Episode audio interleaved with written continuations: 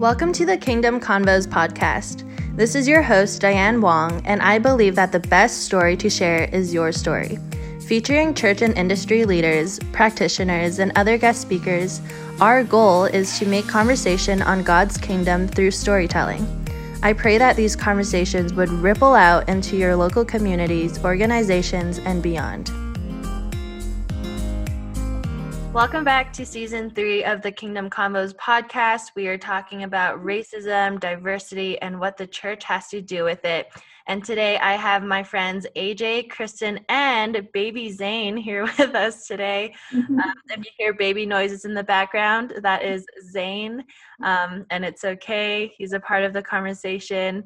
Um, but I am so excited because in one of our other episodes with Yessie and Ian, um, they had mentioned how AJ and Kristen were just really great advocates for them in a time when they were struggling as DACA recipients. So today we will be talking about using your white privilege for true allyship. And I think AJ and Kristen, and hopefully one day Zane, um, they're just a really great example um, and people to hear from. So, without further ado, I'm super excited for this episode. And as a disclaimer, I do not hate white people. I have a lot of white friends, I love them. Um, but there's just certain things that we need to talk about. So, let's do it. What have you had to wrestle with in conversations around racism? Oh, man first of all, thank you so much for having us, Diane. We're so excited to be talking about this. It's something that has become really important in both of our lives. Um. We'll share, obviously, with this question a little bit about our journey. Um, but we're really encouraged that you're having this conversation on your podcast. We think it's super important. We think it's super centric to the gospel. And so we just want to thank you for wading into that space. So, oh my goodness, wrestling with so much in this in these conversations. Um, I think one of the really really big things that AJ and I talk about this often is a huge hurdle that we have come across over and over and over again when we're having conversations particularly around racism and white privilege is we find that a lot of times we are using different language in the people that we're having conversations with. And so we've found early on that it's super important to just pause and define terms. Um, I mean, even the term white privilege or racism or diversity, we all use these terms in different ways and we mean different things. Um, so that's been a huge, like, I think, wrestling point in the conversations. And then I know for me personally, early on encountering these conversations as someone who grew up in a very, very white community, I really had to wrestle with my own shame and guilt and defensiveness, um, which Zane feels right now.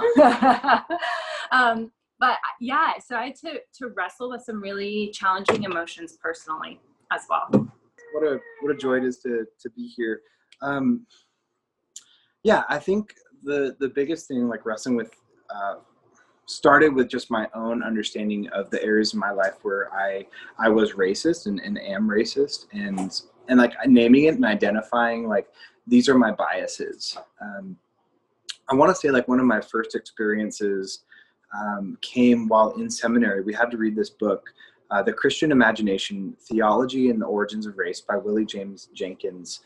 And reading through this book um, really challenged my percep- perspective and uh, my understanding of what Christian history is, and, and really it was a lot of, hey, here's here's what Western globalization is, and like how the church has perpetuated that, and and here's sort of, um, in a way, like this laundry list of, uh, here's what the the white church has done, uh, historically, and, and not just America, but um, just this this larger history.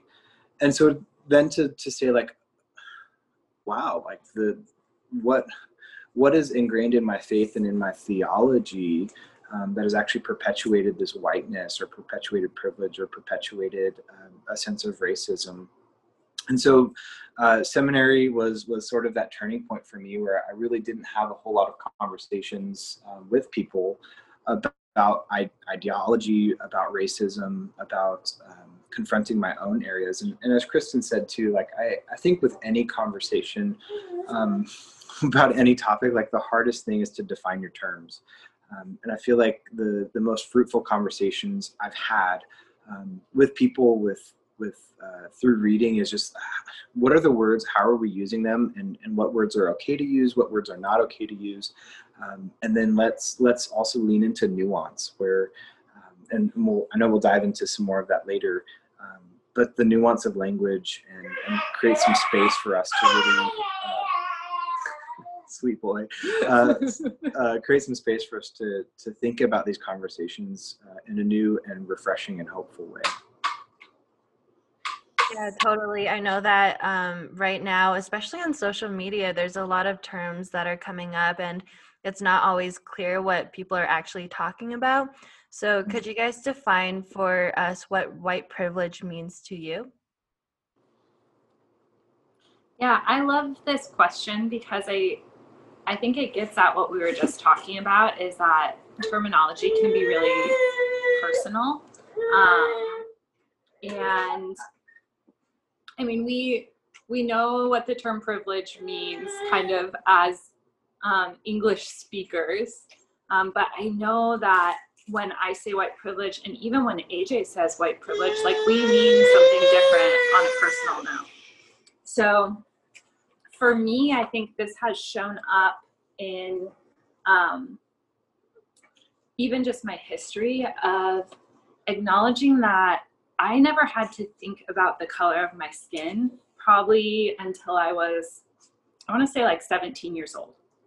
Um, it just was not, it wasn't something that came up. And it wasn't until I, I traveled a little bit and became aware of what it feels like to be the only person with my skin color in a room um, that I even realized, oh my gosh, I'm white. like and that sounds almost silly but it really just it was not something that came up. Um, whiteness is so centralized in our culture and so um, people in movies and tv shows like i could always find um, the white hero or somebody to look up to or somebody to identify with. Um, in my community the vast majority of people were white and so I never had to think, oh, how is my skin color affecting the way I go about my life and the way I operate in the world? And I think that's just a huge point of privilege, honestly. Um, and and that was just kind of a big aha moment for me. Um, that my culture is so dominant that I I even sometimes still have a hard time pulling apart what actually is white culture. Um, it's like I heard someone explain uh, trying to identify white privilege like asking a fish to define water.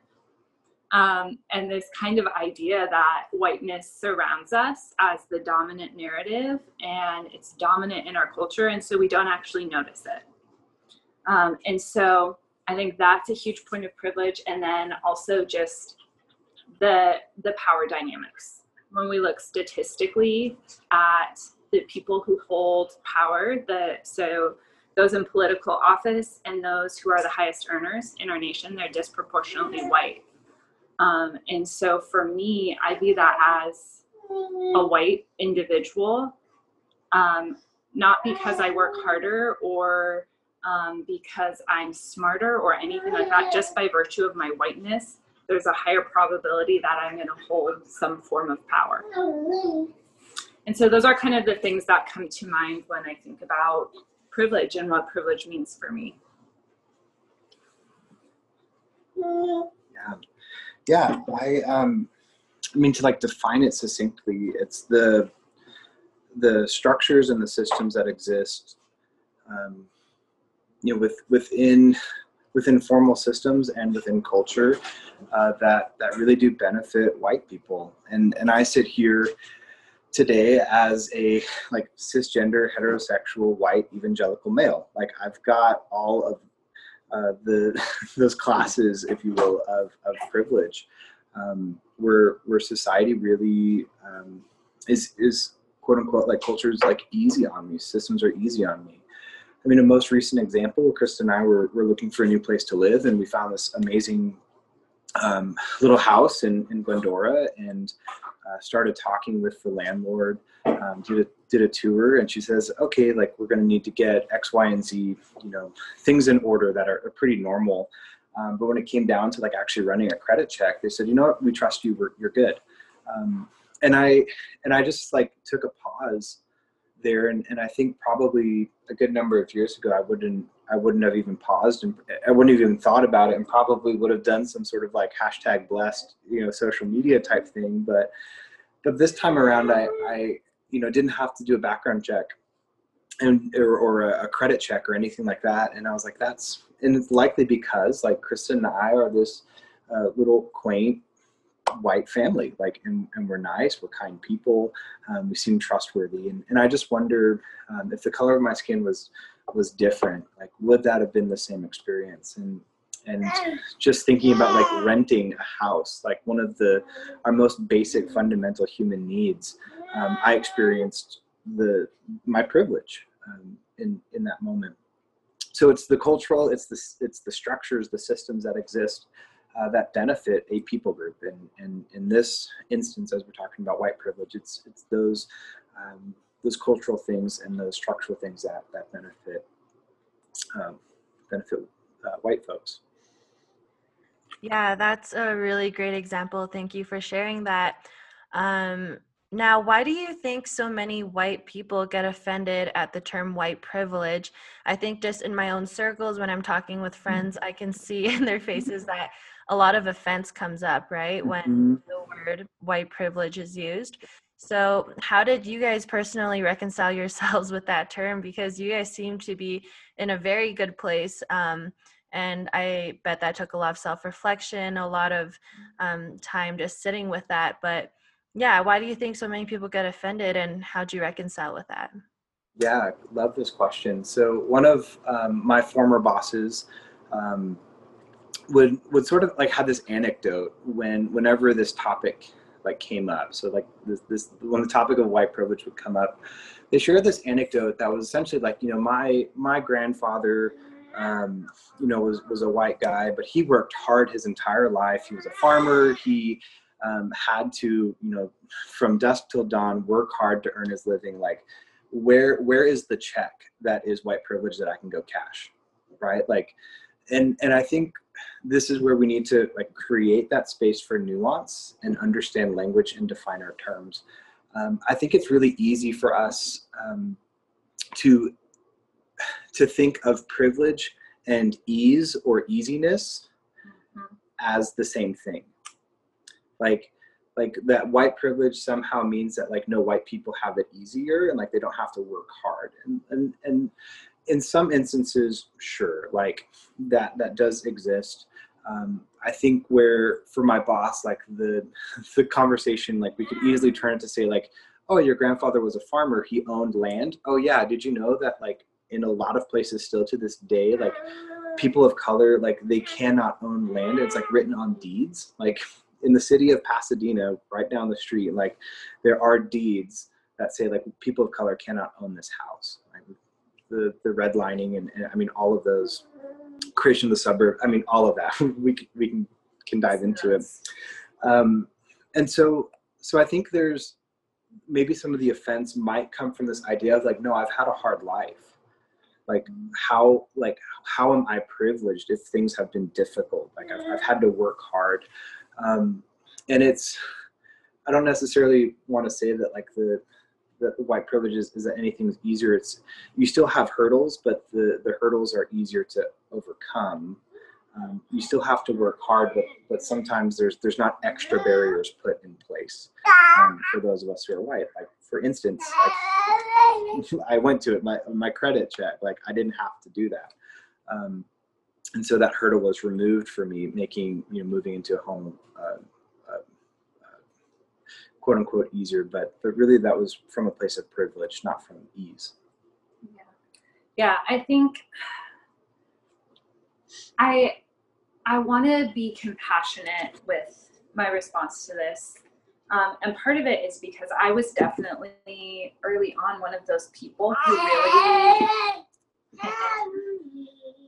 who really bristled at the term white privilege. Um, and I, I did feel like it was like, oh, you're privileged, you've had an easy life, you've had things handed to you, nothing's been hard. And I even like I was so uncomfortable with the feelings that brought up in me, which I'll get to in a sec, but I even went so far as to be like, I'm not white. I'm, um, you know, like I'm German and I am Finnish and like I'm not white. Like, don't call me white, um, which is common. I hear that a lot. Um, so there's a part of me that's like, oh, I get it. Like, it hurts. The term white privilege hurts.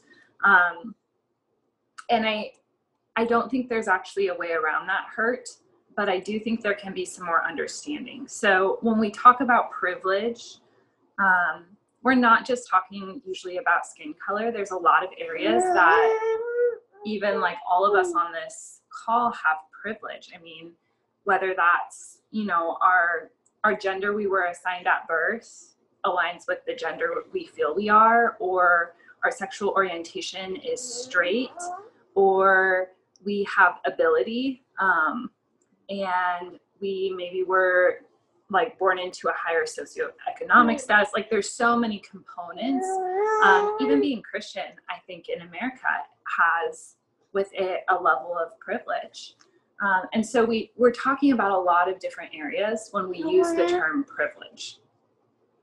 However when we talk about race, I think that the emotional dial gets turned up for people, um, especially for white people, because I think to to an extent, to acknowledge white privilege is to acknowledge that the system is set up to benefit me, and I've been complicit in it up to this point. Unknowingly, maybe, but complicit in a system that pushes others down and lifts me up.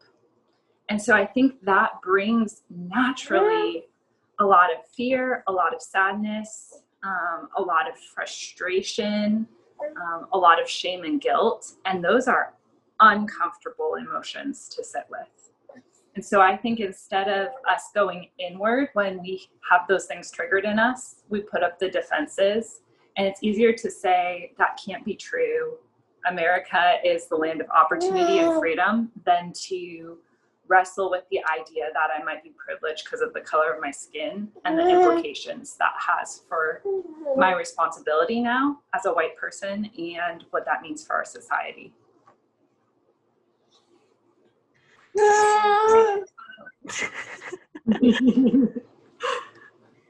Yeah, I think that just comes from. So I was reading a book called How to Win Friends and Influence People. And mm-hmm. in that book, it talks about how you never criticize people because it always puts up um, a wall already between you two. So I think the word or the term white privilege, what it does is it it kind of comes off as a criticism, and it kind of is in a way a criticism towards the white race, but it automatically puts white people on the defensive mode like you were saying and yeah i don't i don't know that like that's quote unquote like fixable but i think it's how we respond to that term and how and like what tone and what way we're communicating when we talk about white privilege um, so why do you two think it's important for white people to use their privilege to advocate and support people um, people of color and minorities. There's a term allyship and even true allyship that's been going around on social media. So, why do you think it's important to be a true ally? You want to go for it? sure. Yeah, I think for um, for both AJ and I as um, Christians, honestly, as believers, the way that we both have come to read scripture and understand who Jesus was and is demands um, true allyship. And so for us, this is this is tied in with our worldview. And if we look at the life of Jesus, he was always centering the margins um, and like decentering the dominant culture. Um, he did that religiously, especially. And so I think even if we go back to the Old Testament to AJ's um, theological stomping grounds, um, if we look at the mandate to Israel, you're blessed to be a blessing, and there is a lot of energy and time spent on really focusing on caring for the marginalized in society the widow, the orphan, the alien, the people who had the least so called advantage in society. And so I think for us to be faithful followers of Jesus, um, He's learning how to eat applesauce. it's the struggle to be Zane today. Um, to be faithful followers of Jesus, it means that we are centering those on the margins. And for us, that means decentering ourselves as white people. Um, like I said earlier, white people disproportionately hold power in America. And so, as white people, we're looking for opportunities to sit down and shut up um, and center voices that are on the margins. Um, and it's possible for voices on the margins to be centered through um, violence and conflict. Um, but I think as peacemakers, it goes a lot better when those in power share or give up their power. It's it's a, a lot more peaceful. Um, I think it's more kingdom oriented that way um, because we're called to be peacemakers. And I think the the good news of the kingdom of God being here is that those on the margins are centralized. So that was kind of a really long answer to say like for us you know being an ally or using our privileged space to um, to promote those on the margins that's that's what it means for us to be christians. Yeah, and even to to go with that, like to take it even further, like towards the beginning of Scripture, like we we see very early on in the in the uh, Genesis narrative that that humans are made in the, image of God, and and whether we're faith based or not, like we we talk about this thing called dignity, like human dignity, um, and and the real question is like in in your theology, do you have uh, the idea that all people have dignity? Um, and and it's unfortunate that there are folks in the Christian camp that say like, no, you you don't have any dignity unless you're part of Jesus. Um, and so that creates this sort of in and out group, and and that's really then this foundation for um, supremacy and this foundation for um, viewing others as as less than. And we've seen that throughout history. But if you if you read the passage and say like like you know we we have dignity because we're human, um, then then we have to do everything we can uh, to honor and uphold the dignity of others and particularly like during a time um, when we were we were um, really close with with Yessie um, and with Ian, like that was a, a, big discovery moment for me where where I was really researching and thinking about what's this correlation between our own integrity um, and other people's dignity, and and sort of landed in this in this place of like we we commit as humans we commit these dignity violations when we when we uh, lack our own personal integrity. And so adding a faith component into that like when when i uh, choose to believe and see and honor the image of god in another person right, like i'm i'm also dishonoring the image of god that's placed in myself and so for for us like the the charge here is that we we need to do everything we can with personal integrity to uphold and uplift the dignity that we see um, in each and every human that, that we interact with. Um, and then you have, of course, the, the, the Old Testament charge, the widow, the orphan, uh, the the alien and the Levite, uh, the the pastors were included in there, um, and and so who are those people in our midst today? Um, uh, who are the culturally outcast? The who are the people that uh, the system, right? Like widows and orphans, like um, widow, like widows, like women could not own land, so they thus lost any sort of uh, uh, financial means. Like who are the people in, in our midst who the system does not allow for uh, people to have uh, specific means? And then those are those are the people that we are uh, commanded to truly to take care of and and advocate for. Yeah, AJ, I loved what you said about how when you start to really understand the image of God in yourself, even like that changes how you treat and understand other people. And I think I've seen that in my own life, where as I've grown deeper in my relationship with Jesus, I've been able to reflect on my own biases and my own prejudice more and more. And that's really affected how I love on other people. Um, so, could you guys actually share a few stories on how you've used your privilege to become a true ally for people of color and for minorities? Yeah, absolutely. I mean, I think this has showed up for us um, in some ways, like where we spend our money. Mm-hmm. Um, that's like that's something that we have been examining as a couple, even like where our tithe goes.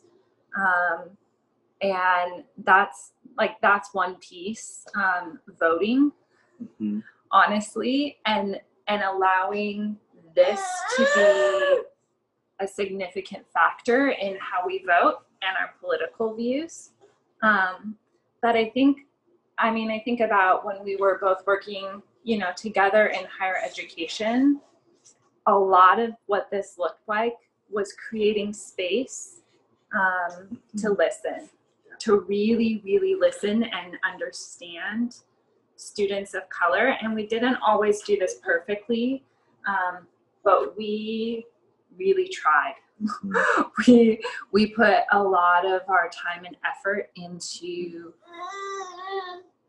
creating space to listen and I, I really believe with my whole heart that listening is a fundamental act of love mm-hmm. um, and listening in so many ways is empowering for others um, so that was kind of like a first step was trying to create space to listen and then look at like for us for both of us in in a similar department like related departments under student development really looking at what are the policies and procedures that we have that honestly have been colonized and that mm-hmm. reflect whiteness mm-hmm. um, and that are impacting our students of color in a negative way and that that was not determined by us just looking at it being like oh i think this is white but really from a space of listening to our students um, I don't think those in power see as clearly as those who lack power.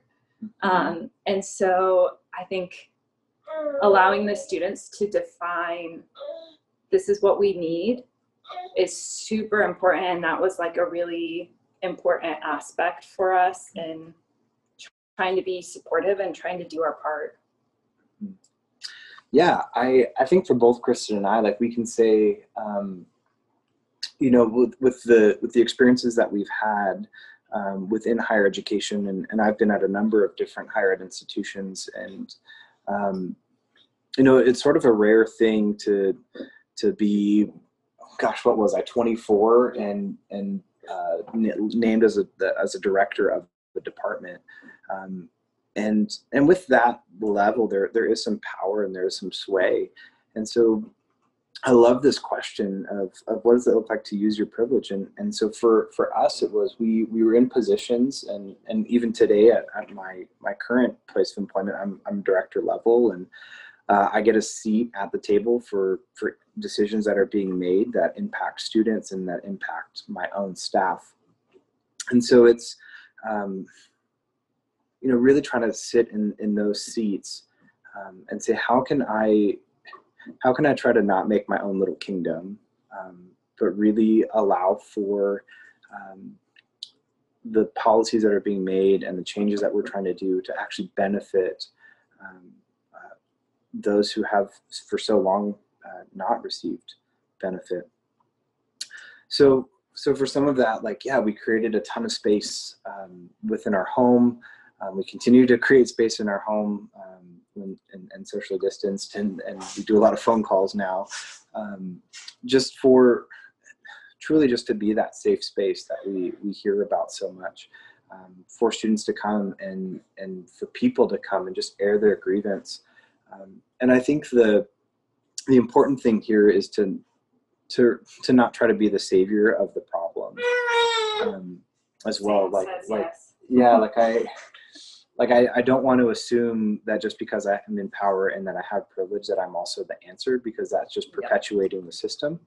Um, yeah. And so it's it's advocating with those who want to see change and helping to guide and to coach, um, helping to guide and coach uh, those people and how to have the conversations and who to speak with and, and how to present um, the the issues that they see and then understanding too like what are what are the areas that um, we we don't foresee change? And um, really beginning to evaluate that question at, at what point is um, is the colonization so great and and i cannot affect any change that i need to step out and no longer be a part of it? Um, because if i'm not able to create change then then i i don't want to be a part of this this system and and move on so i think there's there's a lot of um, pieces in, involved with that but creating the space and then recognizing uh, too that like I I should not be the person to to try to to sweep in and and be the the victorious person to to help um, them. It's no the the person who's experiencing needs to be the champion, um, and and it's really our support and um, the way that we can help help and have conversations um, is, is where we see our our part. Mm. Yeah. I love what Kristen said about how listening is a fundamental act of love. Um, I think that a lot of people don't think much of listening because you're doing nothing, right? But I think by doing nothing and just listening, that goes really, really far for people. And you can't really um, do anything until you listen and learn from people who are the ones hurting anyway. So, going back a little bit, because we were talking about definitions um, mm-hmm. at the beginning of the podcast. So, what does true allyship really mean? Like, how is it different from performative allyship? Yeah, yeah. Um, for for me, like performative allyship, um, I think we've talked a little bit about social media, and and I think we really um, see this. There's a, a, book that just came out uh, titled "Beyond Hashtag Activism," and so I think in some ways like this this idea of virtue signaling, performative allyship, the and and uh, hashtag activism, they all kind of are are getting in together, um, running in, in that same stream of. Um, you know, let me just use my my outward platform to support something, um, but at the end of the day, like I'm not actually evaluating or making any changes in my decisions, where my money goes, with how I'm voting, with um, the restaurants I'm eating at. Um, I'm not making any changes there. So the the true allyship, um, I often think is a lot quieter um, than than what we might see on the social media. Um, you know, I've appreciated the posts, particularly when we you know we, we saw George Floyd's uh, killing. We, we, we saw, um, you know, outrage. And then we saw some folks from the white community that's like, hey, I'm sorry I haven't said anything. Like, I've just been quiet and I've been trying to read um, and understand and, and get into that place. And, and I think even too, just that like, hey, I'm sorry I didn't post anything. Um, can can almost be in that performative of like you know I, I know I should say something um, because this is this is a big cultural moment um, and and a deep injustice. Um, i know i should say something. I don't know what to say so i'm just going to kind of virtue signal like hey i'm trying. Um, honestly like for me where i'm at um, i don't have um, my sphere of influence is a lot smaller today than than what it used to be. My team um, is is consists of some professional staff, some student staff, uh, but the majority of, of the, the people on my team are people of color. And um, I spend a lot of time um, at my desk um, working on, on changes uh, at the organization that will benefit uh, those people. So I'm constantly advocating, uh, constantly in conversations with my boss, and conversations with human resources, and conversations with um, other other universities to say like, hey, how are you guys?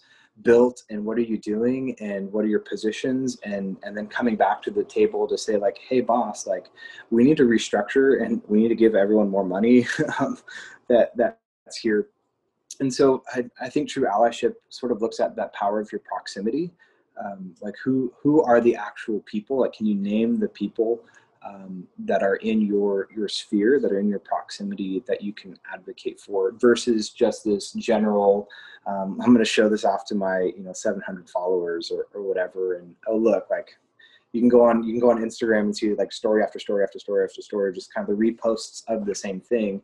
Um, and don't get me wrong i, think uh, building awareness is absolutely important um, and, and very important. Um, but if, but the, the quiet work, the unknown work um, that, that happens behind the scenes too, I, I, think that's where the true allyship comes in. Um, mm-hmm. it's the true allyship is sort of the hidden, the unknown um, thing that we do where the performative is, is just that it's a performance. It's um, just putting up the, uh, the black square because you ought to and not because you actually believe in something. Yeah. I think that's so important getting at that ought to piece because um, I think it speaks to motive. Um, I think that is one of the big tells of performative allyship um, is nobody wants to be racist. Like that that is such a painful um, term to have placed on you to accept for yourself. Uh, I mean, it just, I think that's one of the very great fears of all white people mm-hmm. is being called racist. Um, and so I think that, that deep fear, when it hasn't been reckoned with, is a space that performative allyship can slip in. Because then I'm, you know, I'm posting Black Lives Matter on my social media because I don't want to appear racist or I'm naming my friends of color so that I don't appear racist versus my motive being love and justice. Um, and if my motive is love and justice as an ally, then I, as a white person, don't actually get to define what true allyship looks like. It has to be defined by those on the margins. I can't be like, oh, I'm an ally because I said so. Mm-hmm it it has to be defined by those using the term. Um, and so back to that piece of listening. I think true allyship listens. And i do want to say something too about listening um, to voices on the margins because i think there can be a tendency or maybe even like a drive to to think okay i want to listen well um, I'm going to go call one of my Black friends and ask them a whole bunch of questions about racism and what it's like to be Black in America right after someone's murdered in the streets. Um, and that is re traumatizing. um, and so I think that piece of listening often can actually also come through. Mm-hmm the many, many voices of color who have written their work down, who have mm-hmm. been on podcasts, who are blogging and who are wading into this space very bravely and heroically. Um, and and it's doing a lot of our own self-education. Mm-hmm. i think true allyship um, the highest ethic is love. And so we're asking ourselves what is loving. Um, and sometimes it's going to be buying a book from um, an author of color instead of calling up our friend of color and asking them to educate us for free. Yeah, totally. Um, I think performative versus true allyship, it really takes a deep examining of your own heart because as humans, like, put the race issue aside, like, we're selfish people. Um, we make things that are about us when it's not And I've seen a lot of people do that with the racism conversation. They make it more about themselves than they do about the people who are on the margins who are hurting. So when we think about allyship, I mean, I'm technically a person of color, but I still want to be a true ally to everyone. I want to yeah. really support everyone. So that really um, requires us to examine our own hearts and really ask why. Like, why am I posting this post about Black Lives Matter? Like, why do I need to post this black square? Um, yeah, just asking the why behind what we're doing. But if someone listening to this podcast is wanting to use their white privilege for true allyship, where is a good starting point for them? Yeah, um, one of the most helpful resources for me was uh, a book written by a white pastor named, named Ken Wytsma. Um, Zane agrees. Um, I'll try that one again. Uh, one of the most helpful resources for me was uh, a book written by a white pastor named Ken Wytsma, who whose uh, book is titled "The uh, The Myth of Equality," and it's this white pastor's perspective and, and his journey um, into just that the myth of equality and the difference between equality and equity and what racism is. And um, i think what i, I like most um, what, I, what i like most about it is um, that it's from a white person to white people. Um, and and for a topic that is so charged as white privilege and, and racism um, uh, there there are uh, a lot of incredible resources out there. But i think this is sort of that like that that first nudge like as i as i reflect back on that seminary class like i felt this rub. Um, i wasn't quite sure what was going on and and i think scripture speaks to that like um, don't don't uh, fret your small beginnings because the lord rejoices to see the work begin. Um, so so just start somewhere, and if you have that abrasion, that sort of like I know I know something's off, I know something's wrong. Um, let me dive into that, and then and then there's plenty of, of other great resources as well to to jump into, um, whether it be uh, different seminars. I, I, think Kristen can speak to some of those um, that she's participated in. Um, but just starting with with that that simple resource would be a great place. Yeah, absolutely. I think too, um, I'm going to put on my therapist hat for a minute. Hopefully that's okay. Um, I think because the emotions that are associated with conversations about race are so raw and real and uncomfortable. And I think largely in America, we don't do well with experiencing those emotions. We tend to numb or defend or avoid. Um, a really, really good place to start if you want to be an advocate um, and you want to be a true ally is to do a really honest look at yourself and identify are you able to sit with really uncomfortable emotions and regulate and if you're not able to do that like you need to start there because I guarantee, like, we are in, no way, shape, or form perfect at this or experts at it. And that means that we get this wrong a lot. Uh, and so we get called out. And there's a lot of like emotional reckoning involved in these conversations. And if we don't know how to sit with our own fear and our own shame, we're going to be defensive we're not going to listen and ultimately like we're going to do damage mm-hmm. and so i think that is a fundamental unbelievably important starting place is can you sit with your own uncomfortable mm-hmm. emotions because if you can't you're not ready to be an ally yeah.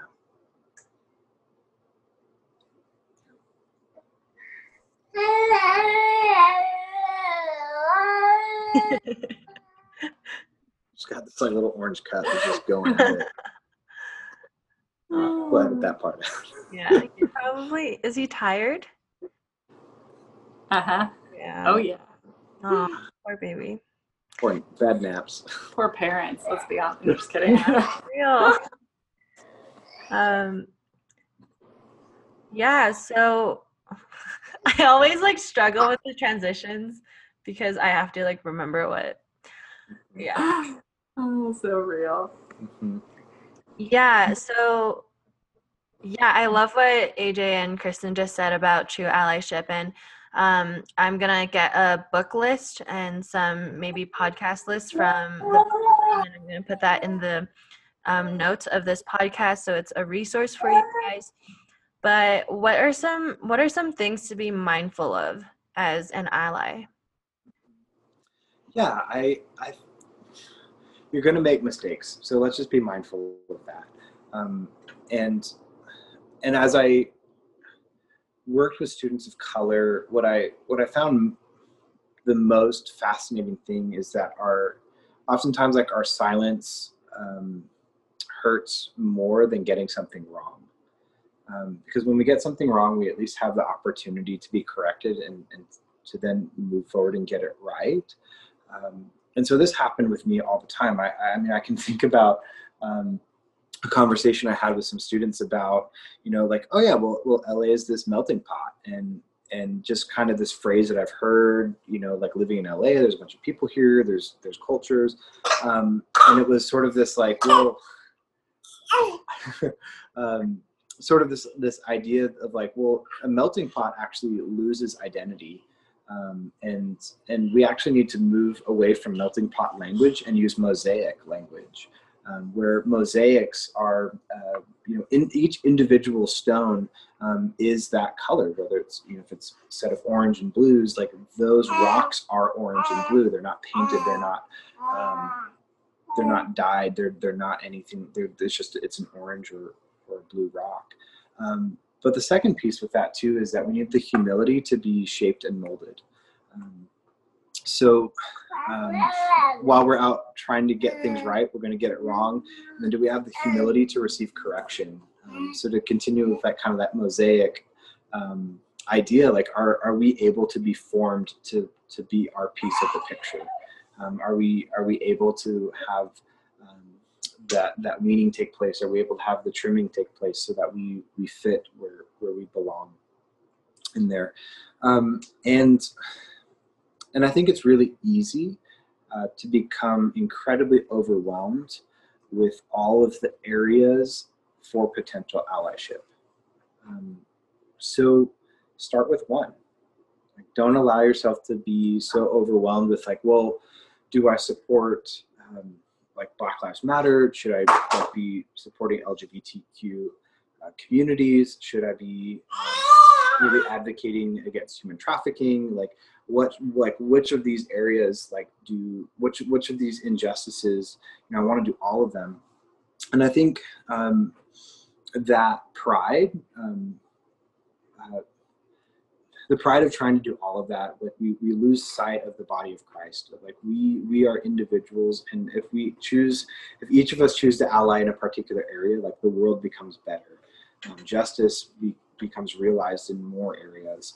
So start small. Like start with the look at your community. Look at your proximity. Who are the people around you? Um, and what is that first step you can take? Um, that would be my three things to hang on to um, there's an author that said something really important that really stuck with me early on in, in kind of my journey of uncovering what we've been talking about. And they said, um, white people are not the enemy, white supremacy is the enemy.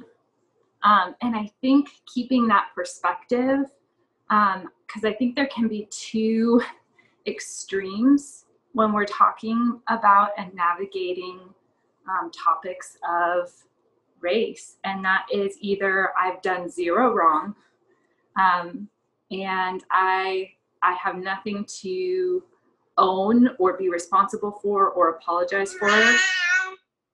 And the other piece I think is I'm the worst. Like, you know, I I am terrible and we can almost like go pity party status. And so I think keeping like in mind like I'm not the enemy as a white person and I can be a white person who is owning my stuff and is against white supremacy um, I think that was really super helpful for me.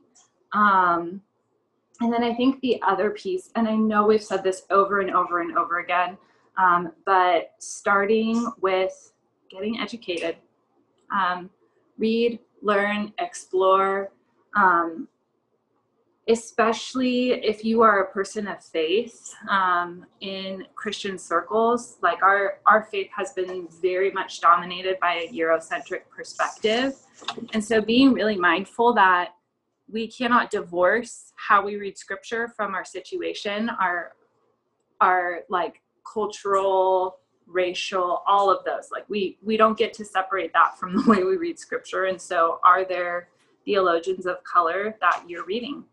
Um, are you hearing the gospel through different lenses? Um, and just being mindful of that i think there's so much beauty in and i think even the gospel just kind of necessitates that we have a diverse perspective. Yeah yeah totally um, so if someone is listening to this podcast right now and they're in the process of wrestling with their own white privilege um, i'm curious to hear how you would encourage them as a white person who might be further down the road with reconciling their feelings towards um, their own white privilege. Yeah, yeah, absolutely. It's um, it's not an easy thing. I think that's important to say, um, and so I think I'm like a really, really big advocate of self compassion.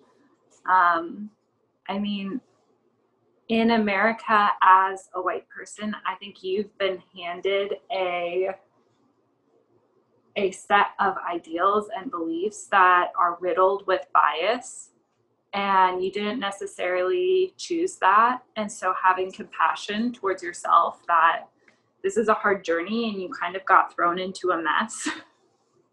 Um, i think that's super super important. And then i think for for everyone whether you're a person of color or a white person knowing that like rest and self-care are also acts of resistance. Um, and part of doing this work is it's a long game. Like it doesn't happen in an instant and so taking care of yourself in the process is so important. Um, yeah so just knowing it's not easy caring for yourself in the midst of it and just don't do this work alone. Find some other people who are also doing the work and do it together. Yeah, um, a couple things that, that come to mind um, is, I mean, it's confession, right, that brings us to repentance.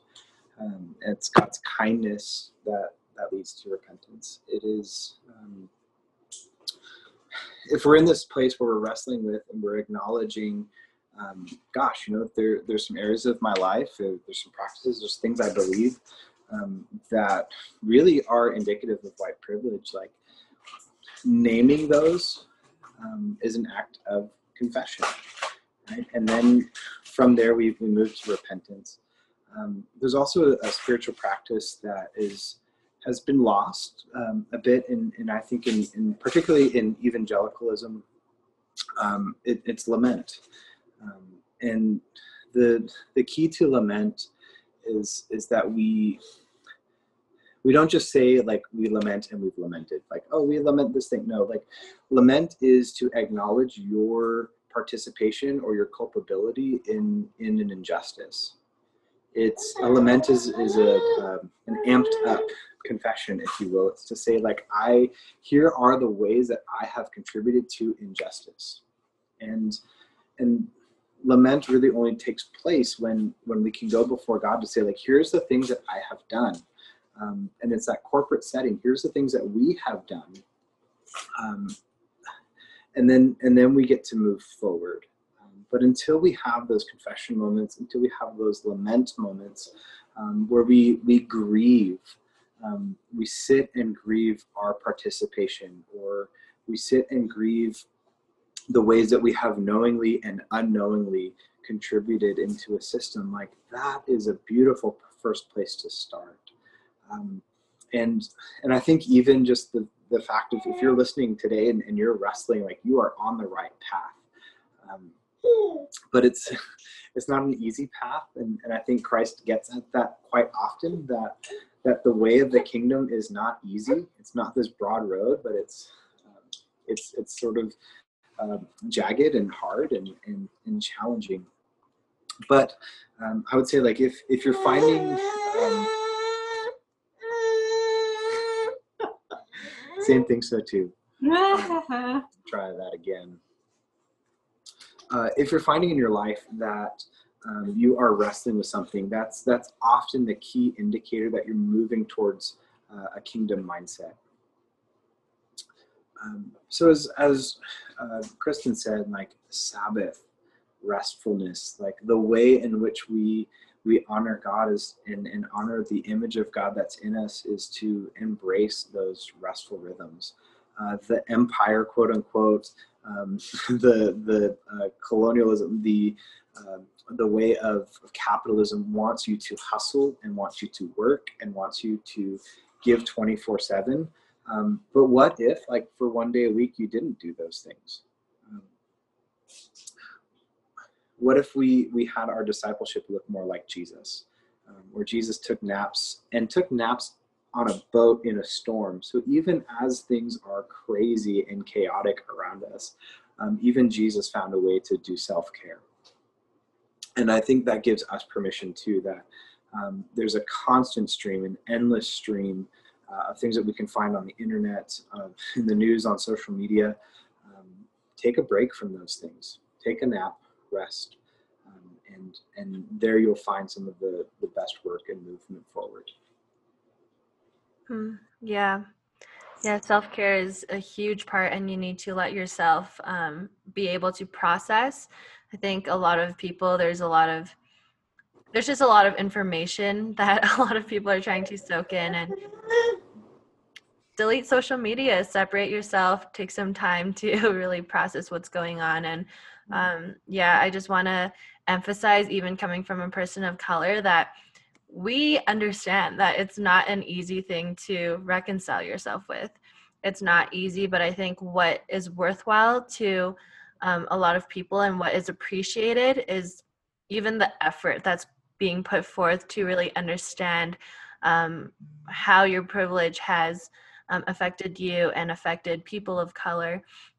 So yeah for someone who's wrestling with their own right privilege right now like i just want to say thank you like coming from a person of color but just on behalf of um well i don't want to say on behalf of every community, but on behalf of just myself, um, thank you because it's important that um, we do these things individually um, in our private times. So, yeah, thank you so much for being on my podcast, AJ and Kristen and Zane. yeah, so that was using white privilege for true allyship with AJ and Kristen Zimmerman. Thanks for coming on. Thank you for tuning into this episode of Kingdom Convos. If you liked our conversation, don't forget to subscribe for similar episodes. You can connect with me by following my social media, and you can find that in the details. Remember that your story is the best story to tell, and use every opportunity today to share yours. Thanks for listening.